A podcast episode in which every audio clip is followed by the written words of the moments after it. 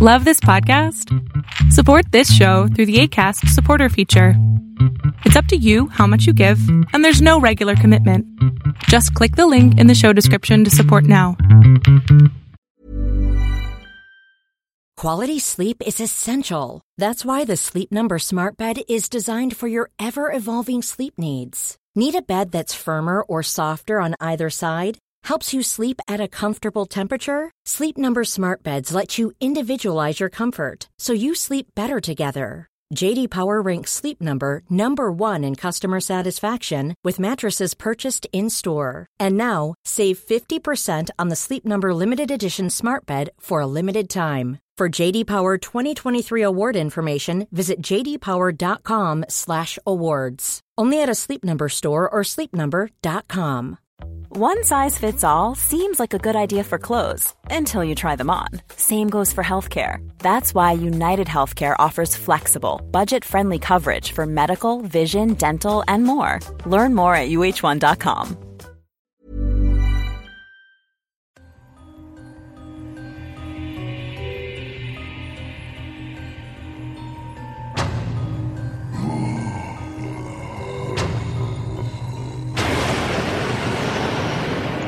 Welcome to Tales to Terrify.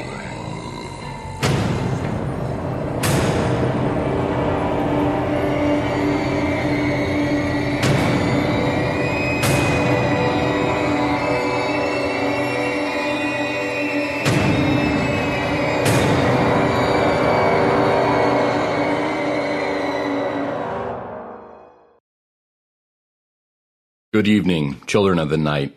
I am Stephen Kilpatrick, again filling in for Mr. Santoro, keeping these stories coming and making sure that Mahler, the ink black cat of the Nook, is fed and happy, at least as happy as a cat can be.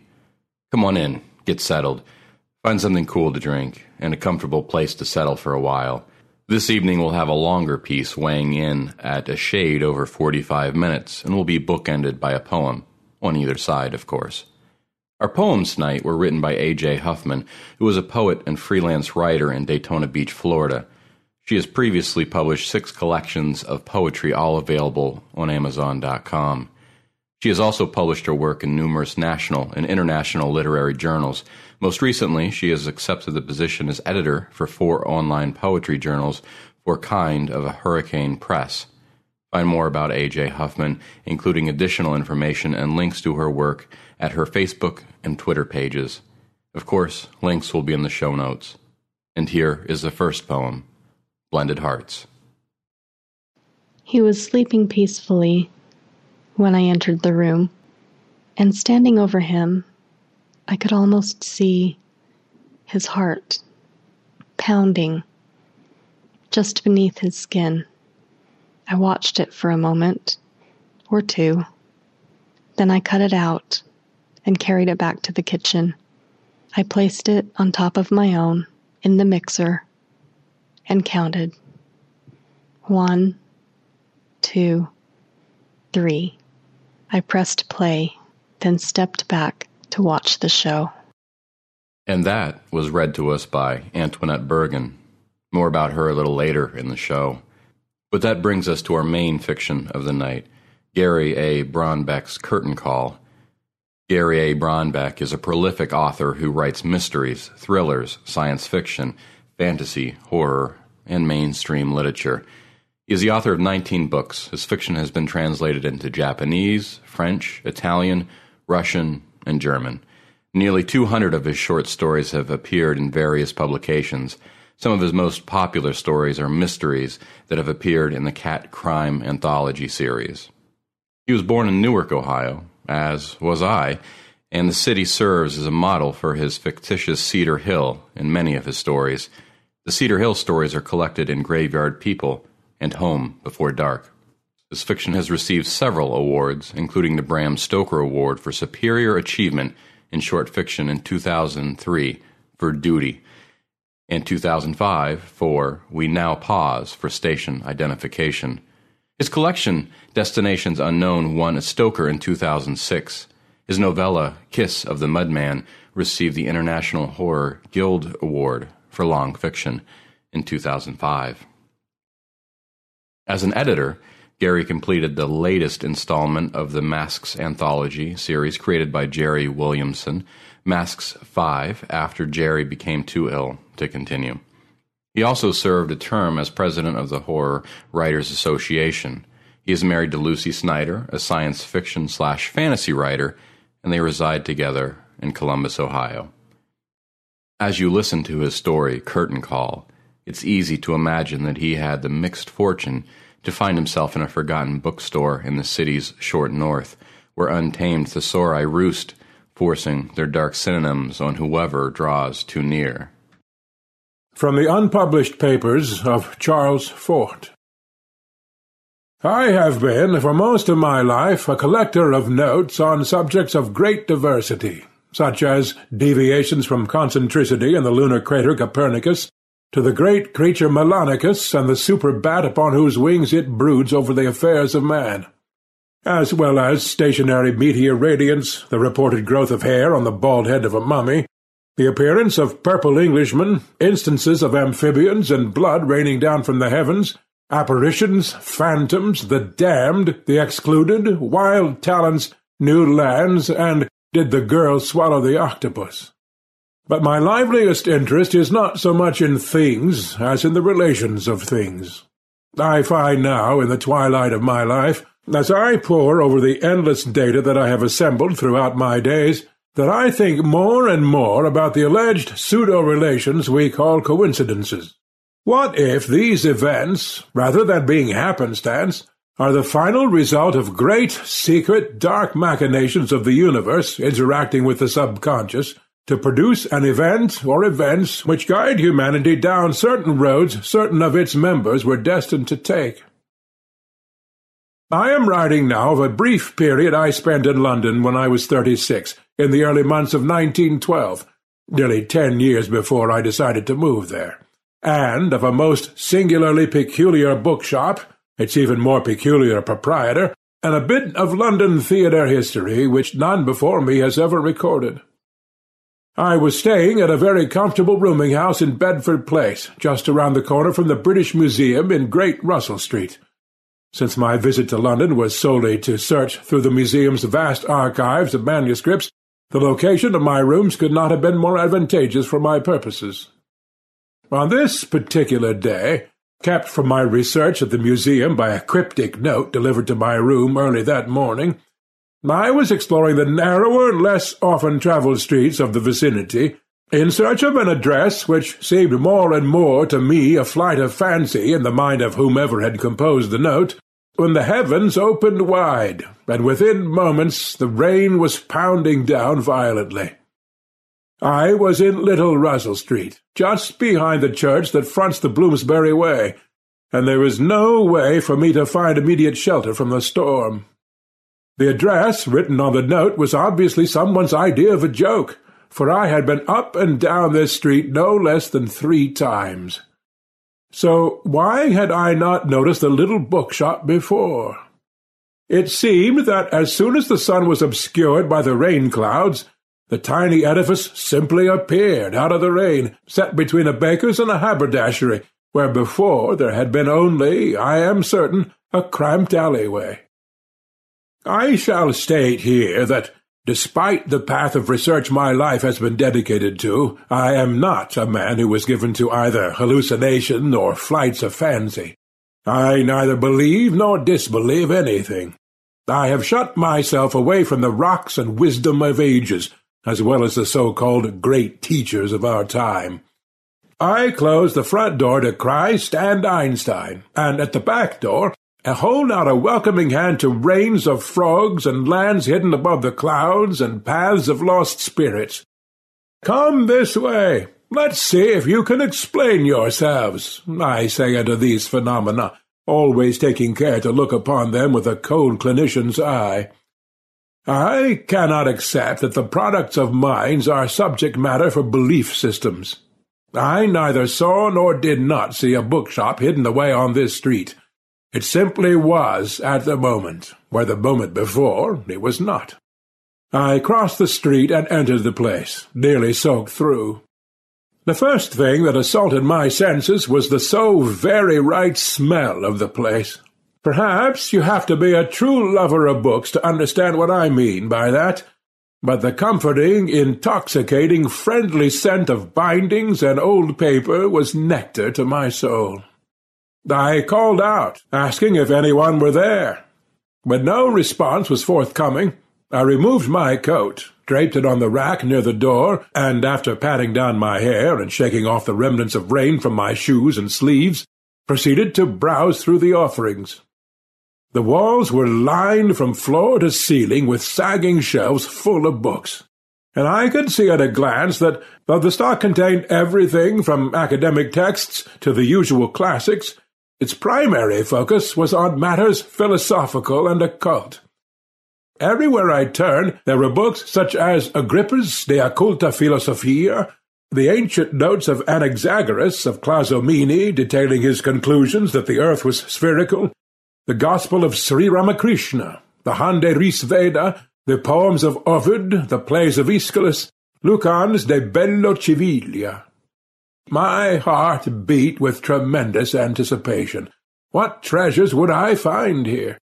It was only as I was admiring an ancient copy of the Popol Vuh, which sat under a glass case in the centre of a great table, that I became aware that I was no longer alone. How I knew this I could not then say, though what was soon to follow would make the reason clear. I turned and saw the proprietor. Though he appeared to be only a few inches taller than I, there was, nevertheless, a sense of power and great massive presence about him. His fierce dark eyes stared out at me from underneath thick eyebrows that met over his knife of a nose.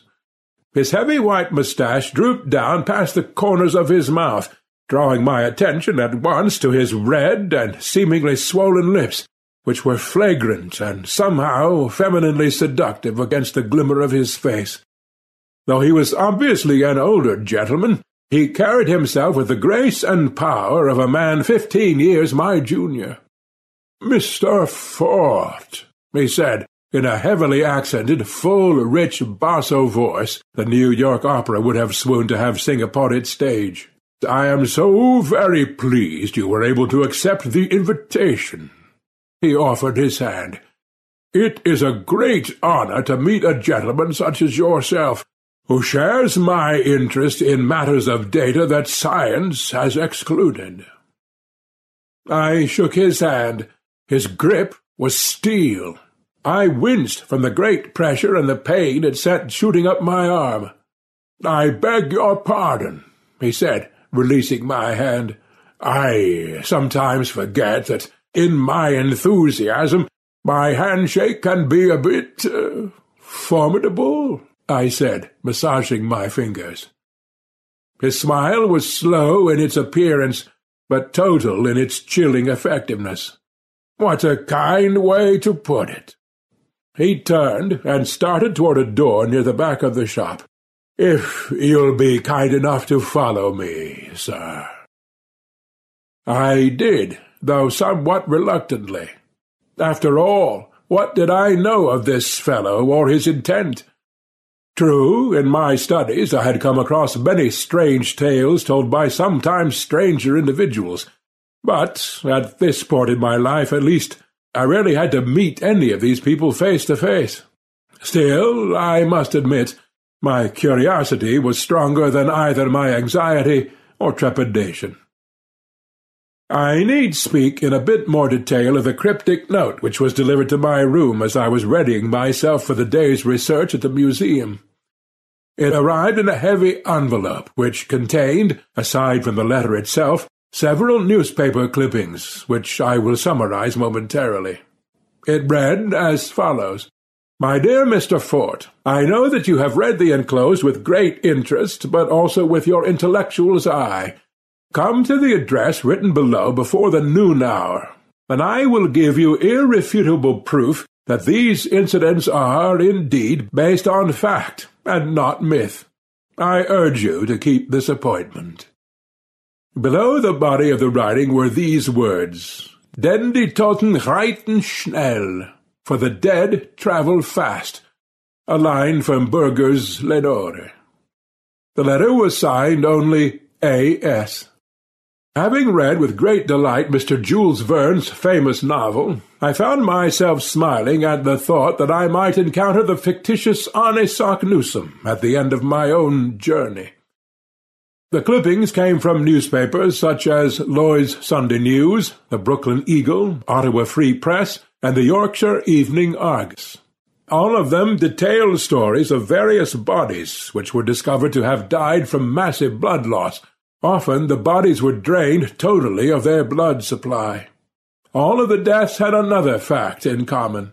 Each victim, though at first thought to have been the target of a robbery-related assault, was found to have tiny puncture marks near or on a major artery.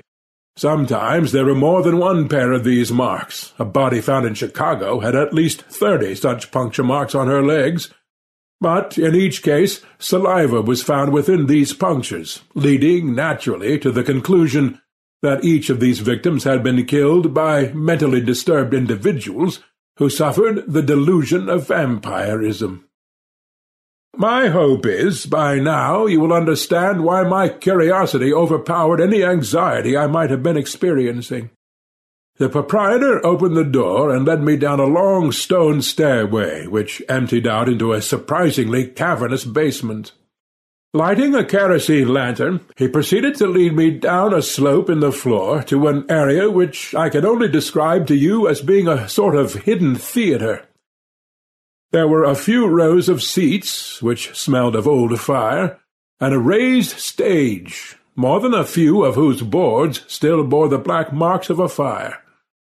As I sat where the proprietor directed me, I noticed the insignia of the Lyceum Theatre on the back of the seat in front of me, and realized at once that these seats, as well as portions of the stage before me, had been scavenged from the great fire which destroyed the Lyceum in 1830. That they might have been scavenged from the wreckage of the 1803 fire did not, at the time, seem a possibility to me. The proprietor wandered away into the darkness, the light from the lantern growing smaller and more dim as he made his way through a curtain off to the side. I heard him moving around backstage, then a few squeaking sounds, a cough, and then the curtain fronting the stage rose slowly to reveal a series of chairs and small podiums, each on different levels, arranged in a manner befitting a dramatic reading, what is often called the Reader's Theatre in America. There was, however, only one person on the stage as the lights came up, and he was neither standing nor seated behind one of the podiums. He was in a wheelchair, down stage centre, illuminated by a spotlight from above. His face was half in shadow, even after he raised his head to look out at his audience. I knew, even before he spoke in his watered-down but still musical Irish brogue, that I was in the presence of none other than Abraham, better known as Bram Stoker. "'Mr. Fort,' he said, barely above a whisper, "'thank you for coming. Have you paper and pen?' "'I do,' I called from the darkness of the theatre, then produced said items from my jacket pocket. Fortunately, the light from the stage bled forward enough that I could see to make notes. "'Excellent,' said Mr. Stoker, then wiped at his mouth with a dark-stained handkerchief he clutched in one shaking, palsied hand. I knew, as did many of his admirers, that Stoker had been in seclusion for the last few years. Ill health was rumoured, a rumour which I saw now to be sadly true, though whether or not he was suffering from the final stages of untreated syphilis I had not the medical knowledge to ascertain. I can tell you that the rumoured feeble-mindedness was true, for several times during his narrative did Mr. Stoker begin muttering gibberish for minutes on end, until he would fall into something like a brief trance, from which he would emerge lucid and articulate. "I am a great admirer of your writings," he said from his place on the stage. "You must assemble your articles into a book for publication one day." "That is my intent," I replied, suddenly aware of the single bead of perspiration that was snaking down my spine. May I suggest, then, said Stoker, that you call your work the Book of the Damned? Why? He laughed. It was not a pleasant sound. because all so-called unnatural phenomena comes from damned places, sir. Speak of damned places, and you speak of places where powerful emotional forces have been penned up. Have you ever been within the walls of a prison, Mr. Fort, where the massed feelings of hatred, deprivation, claustrophobia, and brutalization have seeped into the very stones? One can feel it. The emotions resonate. They seethe, trapped, waiting for release, waiting to be given form, Mr. Fort. What you might call an unconscious confluence, were you to label it in one of your articles. You now sit in the remnants of one such damned place, sir. The charred remains of the Lyceum Theatre. These stage boards, the curtain above me, the very seats which surround you, and the one in which you now sit, were discovered by myself in a basement storage area of the Lyceum during my time there as manager, along, of course, with Sir Henry Irving, my own personal vampire. He spoke Irving's name with a level of disgust that was absolutely chilling to hear. Even though Stoker attempted to hide his true feelings about Irving in his biography of the famous actor, it is now well known that during the twenty-seven years he worked as stage manager at the Lyceum, Irving treated Stoker little better than a slave, paying him so very little that upon Irving's death Stoker was forced to borrow money from friends and relatives in order to survive. When he was no longer able to borrow money, he was forced to write such drivel as his latest and I suspicioned what would be his last novel, The Lair of the White Worm. I could not help but share the sorrow of this broken man on the stage before me. There had been a potential for true literary greatness there once, but no more, and the late Sir Henry Irving was as much to blame for that as were Stoker's so-called personal indulgences. Remember as you listen, Mr. Fort, Emotions resonate. They seethe, trapped, waiting for release, waiting to be given form. I wrote down his words, though they seemed more the ramblings of mind surrendering to the body sicknesses.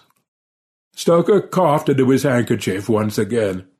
Even from my place in the audience, I could see that he was coughing up blood. His handkerchief was useless to him now. I took my own unused handkerchief from my pocket and rose to approach the stage and give it to him, but was stopped by the appearance of a great dark wolf by Stoker's side. It wandered on from stage left and seated itself next to his wheelchair. Even sitting on its haunches, it was nearly as tall as he. I had never seen such a magnificent and terrifying creature in all my life, it looked upon me with pitiless eyes that in the light of the stage glowed a deep, frightening crimson. I returned the handkerchief to my pocket and took my seat once again. "'You'll come to no harm, Mr. Fort,' said Stoker, reaching out to rub the fur at the nape of the great wolf's neck. The beast growled contentedly. I thought of a line from Stoker's most famous novel, about the children of the night, and what sweet music they made. What follows is my transcription of Stoker's narrative. I have taken the liberty of removing the sometimes prolonged pauses he took between words, as well as excising those instances where his crumbling mind led him down rambling paths of incomprehensibility. I ask only that you remember this was a man who could have achieved true literary greatness, but who is now only remembered as the author of that dreadful vampire book. Even now, I still sorrow at the thought of what might have been, had fate been kinder to him. The narrative of Abraham Bram Stoker, as told to Charles Fort, Little Russell Street, London, 1912. I was born in Dublin in 1847, one of seven children. Uh, Although I was a very sickly child, I was none the less my mother's favourite. During those years I spent in my sick bed, my mother tended to me with great and loving care. Having fostered a lifelong fascination with stories of the macabre, she entertained me with countless Irish ghost stories, the worst kind there is, I should add. As a child, I was lulled to sleep each night with tales of banshees, demons, ghouls, and horrific accounts of the cholera outbreak of 1832. My mother was a remarkable woman, strong-minded, ambitious, proud, a writer. She hoped that I, too, might one day become a person of letters, a visitor to workhouses for wayward and indigent girls, and above all, she was a proponent of women's rights, much like her close friend, the mother of Oscar Wilde.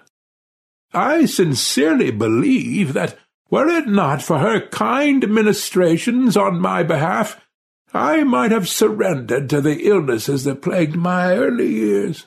But she gave me strength and a sense of self-worth, and for that alone I shall always cherish her memory. When I became of college age, I was accepted to Trinity on an athletic scholarship. you, would not know it to look at this pathetic body now, but there was a time when I was a champion. I was a record breaker in my day, and I must admit I gained a reputation among the members of my class for a somewhat exaggerated masculinity. Some would even call it polemical. But I assure you that I was never less than chivalric toward the ladies with whom I kept company. I often wonder now if my way with the ladies back then is not the reason I am being punished in my final days with a wife so distant and frigid I might as well be wed to a corpse. In 1871 I graduated with honours in science, pure mathematics, which enabled me to accept a civil service position at Dublin Castle. That same year I began to review theatrical productions in Dublin, and in 1876 I was privileged to review Sir Henry Irving's magnificent performance in Hamlet. Shortly thereafter we became great friends. Or so I thought. The great actor is a strange beast indeed, Mr. Fort for his ego is such that it requires, nay, demands, constant feeding. Sir Henry was much like a child in that way. He took more of my friendship than he ever did return, but I was simply too awestruck by the man's genius to take notice of this. I became his stage manager when he took over management Quality sleep is essential. That's why the Sleep Number Smart Bed is designed for your ever evolving sleep needs. Need a bed that's firmer or softer on either side? Helps you sleep at a comfortable temperature? Sleep Number Smart Beds let you individualize your comfort so you sleep better together. JD Power ranks Sleep Number number 1 in customer satisfaction with mattresses purchased in-store. And now, save 50% on the Sleep Number limited edition Smart Bed for a limited time. For JD Power 2023 award information, visit jdpower.com/awards. Only at a Sleep Number store or sleepnumber.com. Millions of people have lost weight with personalized plans from Noom, like Evan, who can't stand salads and still lost 50 pounds. Salads generally for most people are the easy button, right? For me, that wasn't an option. I never really was a salad guy. That's just not who I am. But Noom worked for me.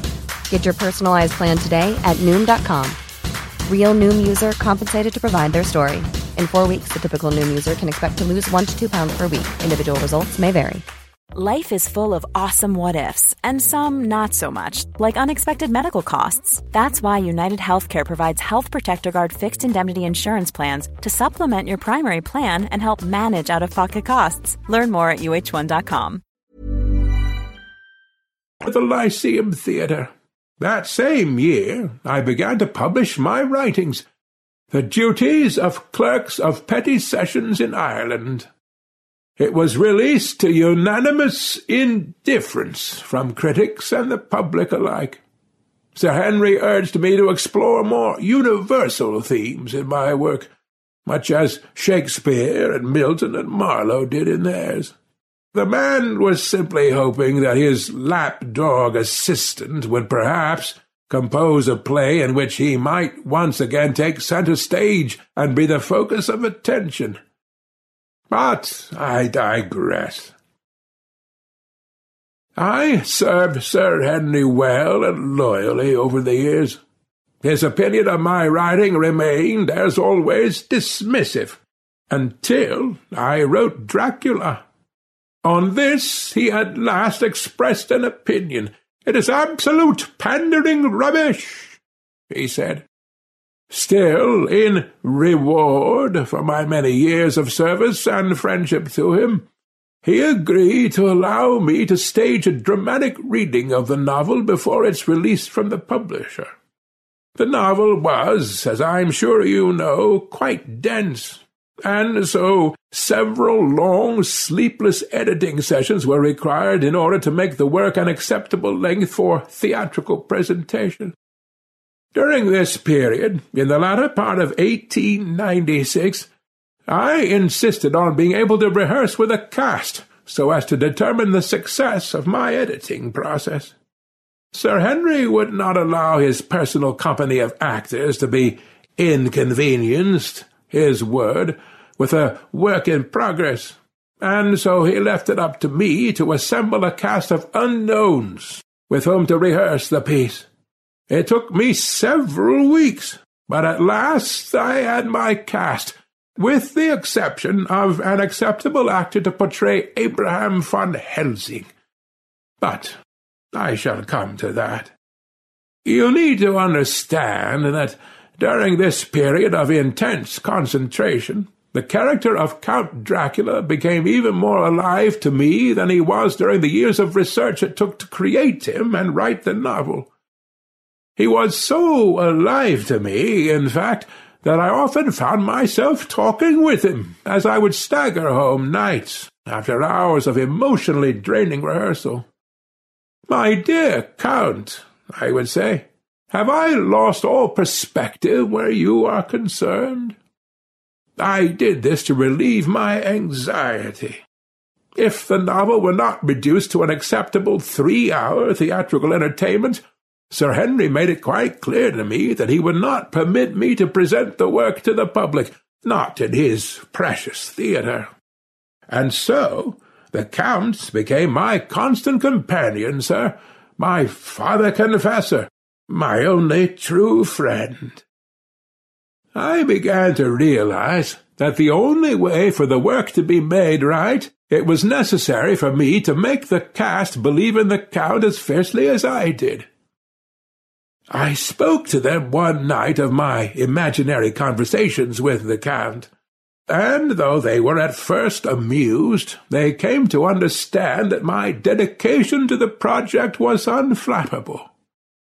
I have to say they were far more accommodating to me than Sir Henry's personal players would ever be with him.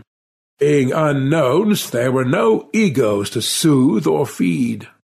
Until the last rehearsal, it was the purest, most enjoyable theatrical experience of my life. Soon all the cast were holding conversations with the Count. I recall encountering the actress who portrayed Mina Murray one night during a break in the rehearsal. I found her off stage left, sitting with her book eyes closed, whispering, Why does someone as remarkable as you, dear Count, have to be so very, very wicked? It moved me, sir, to hear that, and not only from her, but from all of the cast members. Oh, the stories I could tell you of the recountings of their conversations with the Count. They came to believe in his existence as much as I. Remember, emotions resonate. They seethe, trapped, waiting for release, waiting to be given form. The deadline for my final draft of the performance text was rapidly approaching, and still I had not found an actor who I felt would adequately convey the sense of Van Helsing. It may seem a somewhat selfish point, but the other actors had so refined their vocal interpretations of my characters, had given them such life, that to bring in an actor who would be less than their equal would have been an insult to them. Then, one evening, after having ended rehearsal early, I found myself in this area of Little Russell Street, and came upon this very bookshop. As I wandered among its many volumes, the proprietor took me aside and asked, Are you Bram Stoker, author of After Sunset? I am, I replied, seeing with some delight that he held a well-read copy of that very short story collection in his hands. I am a great admirer of your stories, he said, offering the book to me, and I would be honored if you would inscribe my copy. I took the book from him with thanks, and proceeded to uncap the pen he offered.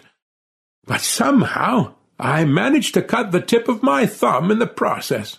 I bled a little upon the first page, not enough to ruin it, but enough that it could not be easily or neatly wiped away. Oh, please do not worry yourself, said the proprietor to me as I signed my name to the title. It can be taken care of. After I returned the volume to him, he took it behind the counter and knelt down behind a shelf of books.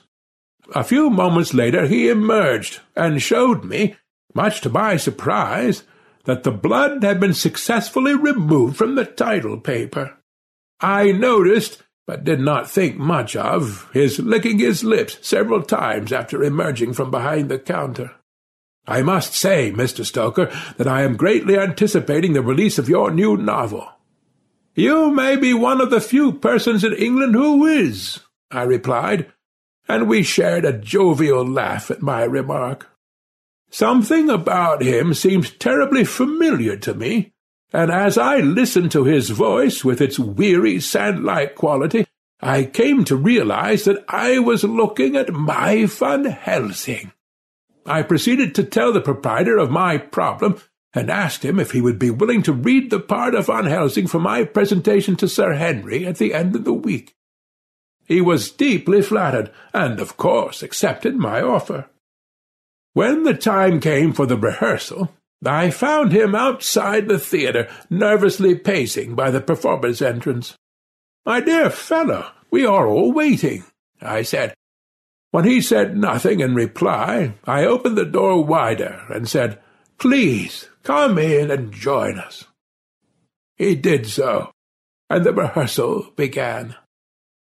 It was the most magnificent reading of the novel I have ever witnessed. He captured not only Van Helsing's weariness, but his near-mad drive to destroy Dracula as well. His performance was a prism of compassion, fury, wariness, dedication, sadness, and strength. When it came time for his This So Sad Hour speech, he had us all transfixed. He was Van Helsing. Then at the conclusion of the scene, he began to laugh. It was the sound of an ancient crypt door being wrenched open. The spell was immediately broken. My dear fellow, I said to him, may I inquire what you find so humorous about this very tragic scene? That you see it as tragic at all is what amuses me, he replied, only this time his voice was not that of either Van Helsing or the sandy-voiced proprietor I had met at the bookshop the previous day. It was the voice of Count Dracula. Not only as I had heard it in my imaginary conversations with him, but as the others in the cast had heard it as well. I looked upon all their faces, and knew that this was the voice of the Count, as we had come to believe it would sound. Speak of damned places, Mr. Fort, and you speak on some level of belief. Emotions resonate, electrons dance, equations collapse, and are replaced by newer, equally possible equations. Call it the collective unconscious, or the hive mind of the masses, but the emotional charge had built and surged down the cumulative lines of our psyche, and found not only focus, but form. He changed before our shocked eyes, from man to bat, to wolf, to rodent, to owl, to insect, then back again, then the hybrid of all creatures plus man, a sight so unspeakable I have never been able to bring myself to put its description onto paper for fear of being labelled mad.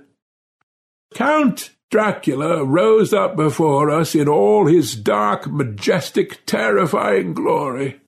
My thanks to all of you for our little talks at night, he said smiling a lizard grin and exposing his awful teeth. I have searched for centuries for a proper form in which I could enter your world, and you have so thoughtfully provided one for me.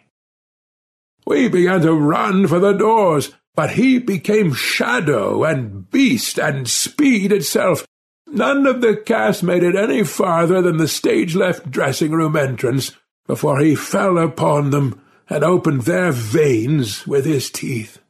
His strength was superhuman, his speed that of the wrath of God himself, if indeed such a being exists at all. I huddled behind a stack of risers, listening to the terrified and soon silenced screams of my cast, as the Count fed on each and every one of them. After what seemed an eternity, he found my hiding place and lifted me up as easily as one would a newborn child. Holding me by the throat, he glared at me with his glowing red eyes, then said, I wish to thank you personally, Mr. Stoker, for giving me life. But you have also made it necessary for the others who populated your novel to enter this world behind me, and so I must take my leave of you for now. Since I know now the ending of your story, I feel it is my duty to change it on this side. But you needn't worry about further revising your manuscript. I think it will be satisfactory to have the world believe that I am a fictitious creation, who was summarily dispensed with at the conclusion of your little melodrama. And with that he released me, and disappeared into the night. Shortly thereafter, the members of my cast rose to their feet, undead all, and made their way down into the basement of the theatre, and from there into the sewers of the city. They are still there to this day. And I sorrow for what I unleashed upon them and the world. Dear God, how I sorrow! I sat in the darkness of the theatre in stunned silence for several minutes after Mr. Stoker finished telling his incredible tale. The man was obviously mad, but there still lingered in my mind a whispering doubt. And there was, after all, that unearthly wolf on the stage with him. "'How can I help your unbelief?' came a voice. I had been staring at Mr. Stoker. His lips had not moved. I looked then at the wolf by his side. It spoke again. Your unbelief, Mr. Fort. How can I help it? The wolf moved forward, hunkered down as if to pounce, and at once became an army of rats that swarmed across the stage and into the orchestra pit and emerged in the aisle as the proprietor who had led me down there. Does this help? he asked of me. I rose to my feet and began to frantically make my way over the seats toward what I believed to be the staircase I had descended earlier. My heart was pounding against my chest with such force I feared it would smash through my ribs and tissue. The proprietor became several bats, who quickly swooped down and around me, assaulting me with their wings. I fell to the floor, and the bats collided in a flash of darkest shadow and became the proprietor again, only now he was much younger in appearance, taller, stronger, eternal. Look upon me and fear, Mr. Fort, for I am as real as you dread I am. He reached out and grabbed onto my jacket with one hand, lifting me off the floor with unnerving ease, so that my feet dangled above the aisle like some marionette left hanging on a rope. I could not take my eyes from his blood-red gaze. My biographer, my creator, wishes for his cast to be given their proper curtain call, the one denied them so many years ago. He slammed me down into the nearest seat, and held me there with one mighty hand on my shoulder. Nothing less than your most enthusiastic applause will ensure your safe exit from this place, snarled Count Dracula in my ear. An iron gate in the floor near the foot of the stage shifted with a nerve-racking shriek, and was cast aside by a hand that was more bone than flesh and the parade of the dead began. How to describe what I saw? How to convey the pathetic, terrifying, sad, depraved sight which my eyes beheld? Their flesh, what remained of it, had the colour and texture of spoiled meat. Worms and other such creatures of filth oozed in and out of the holes in their faces, where once their eyes had resided. The stench of death was sickly sweet in the air. Some shambled, a few crawled, and one, a woman, had to be carried by another cast member because much of her lower torso was gone, leaving only dangling, tattered loops of decayed intestine, which hung beneath her like a jellyfish's stingers. I wept at the sight of them, but I applauded them. Oh, how I applauded! And I was not alone in my efforts. Surrounding me, each of them as decayed and pathetic as the sad creatures who were assembling on the stage before us, were all the characters from Stoker's novel, all of them flesh and blood, all of them, thanks to the Count's actions, now equally undead. Here was Mina Murray and Jonathan Harker. There was Dr. Seward and Lucy, Lord Godalming and Quincey and every last character from the novel who had participated in Dracula's destruction. Only now they were the destroyed ones, even the great Abraham Van Helsing.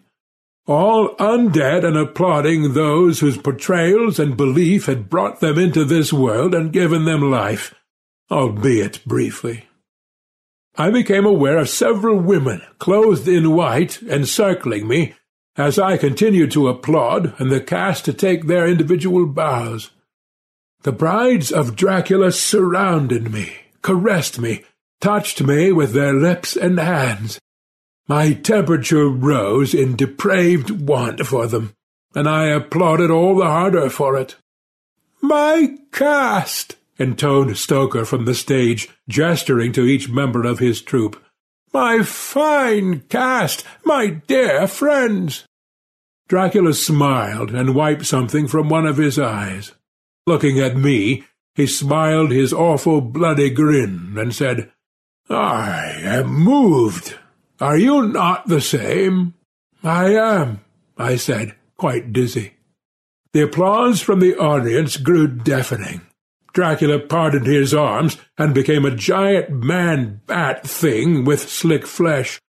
He flew above stage and proceeded to land gracefully in the centre of the players.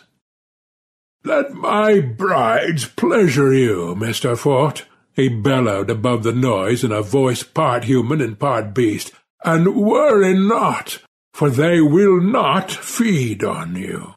You are my messenger now.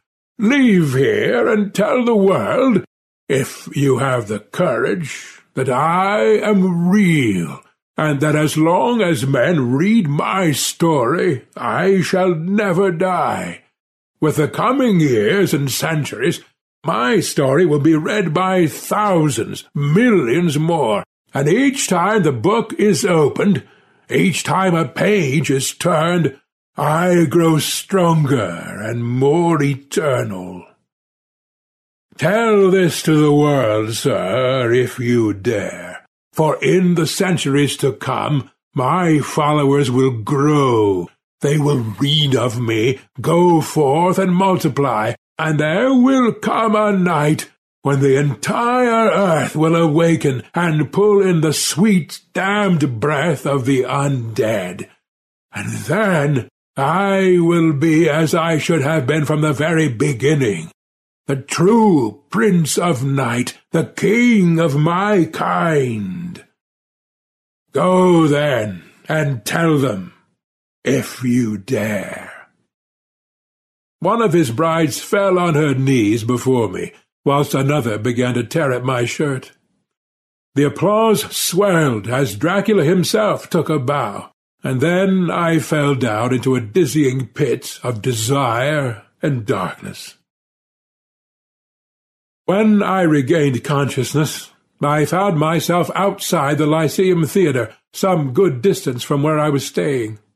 I cannot say for certain how I came to arrive safely back at my rooms at Bedford Place, only that I did find my way back there, and was at once taken by the arm and led to an office, where I was given a stiff drink of whisky, while a constable was called to take my statement. Robbery and assault was the official explanation for my condition. I saw no reason to argue their conclusion. The next day, no fewer than three bodies were discovered around London, the blood drained from their veins. The next day, I discovered reports of several other deaths in Canada, the United States, and Germany. I returned home soon after, and for the rest of my life continued to gather such stories of bloodless bodies. I am now an old man, and my time is short. It has taken me a lifetime to muster the courage to set this tale to paper. Whether or not you choose to believe this is a matter between you and your conscience. I can no longer say I neither believe nor disbelieve nothing. Belief or unbelief, the dark forces of the universe will have their way, regardless. At my window last night I beheld the countenance of Mr. Bram Stoker, himself among the undead now. Beside him was his creation, the Count, and in his eyes was a promise. Soon. I fear I may not be alive come morning. Not that I would have lived that much longer anyway. So I take my leave of you. Do with this recounting what you will. The night is nearly upon us. An article in yesterday's New Yorker listed Dracula as one of the best-selling books of all time. To this date, it is estimated that somewhere around five million copies in twenty different languages have been sold. So many readers, so many pages turned and he grows stronger with each word read. There will come a night, he said. I fear it may be sooner than we think. I shall lay down my head for the last time now. God go with you in all the damned places that you walk. Soon such places will be all there are. Charles Fort, the Bronx, May 3rd, 1942. That was Curtain Call, read for us by the one and only Bob Neufeld. As talented as a collection of narrators Tales to Terrify has, I think Mr. Neufeld had the perfect voice for such a story. Thank you. Bob Neufeld's first recording for Tales to Terrify were two Carnacki stories. One by William Meikle, the other by William Hope Hodgson. His voice will be heard on our sister podcast, Crime City Central. In the meantime, you can find his recordings of complete works by Sir Arthur Conan Doyle, Joseph Conrad, Charles Dickens, Robert Louis Stevenson, and many others on LibriVox.org. When he isn't recording, Bob works in the wide, wonderful world of human resources. A link to a list of Bob's LibriVox recordings can be found in the show notes. Bob recently recorded H.P. Lovecraft's entire At the Mountains of Madness for Tales to Terrify. His narration was called by one veteran Lovecraftian the best reading of Lovecraft I've heard, and I've heard a lot. And now, just before our evening comes to a close, as promised, one more poem from A.J. Huffman. This one is Rainfall and the Snake by A.J. Huffman. Silently in her hole, I assumed sleep until the next morning. Didn't work. That was February. And for some reason, it seemed ridiculously hot. Perhaps the psychological stress of a new month revolted. In the feverish stream of concentration, their hunger was transforming. Something too thin to be human bulged and accused. They were hunting with stares. Someone said, The flame is hot enough. Nothing but a crucible was the same. I heard my skeleton go up in flame. Both poems tonight were read to us by Antoinette Bergin, a veteran narrator of Tales to Terrify. Antoinette Bergin is twisted and dark, sarcastic and pessimistic, weird and demented. All these things combined somehow make her absolutely adorable. She is the author of bedtime stories for children you hate and has been known to mail packages of lime jello to people she deems worthy. She can be found on Twitter as at Nettie underscore Bergin and probably won't harm you if you follow her. She also commented on Twitter recently that Utah has a shortage of lime jello. A link to her Twitter account will be in the show notes.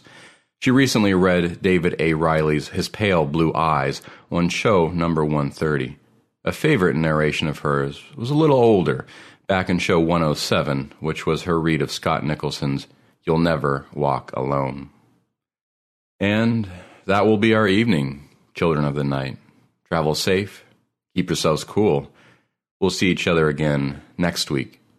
And pleasant dreams. Mmm.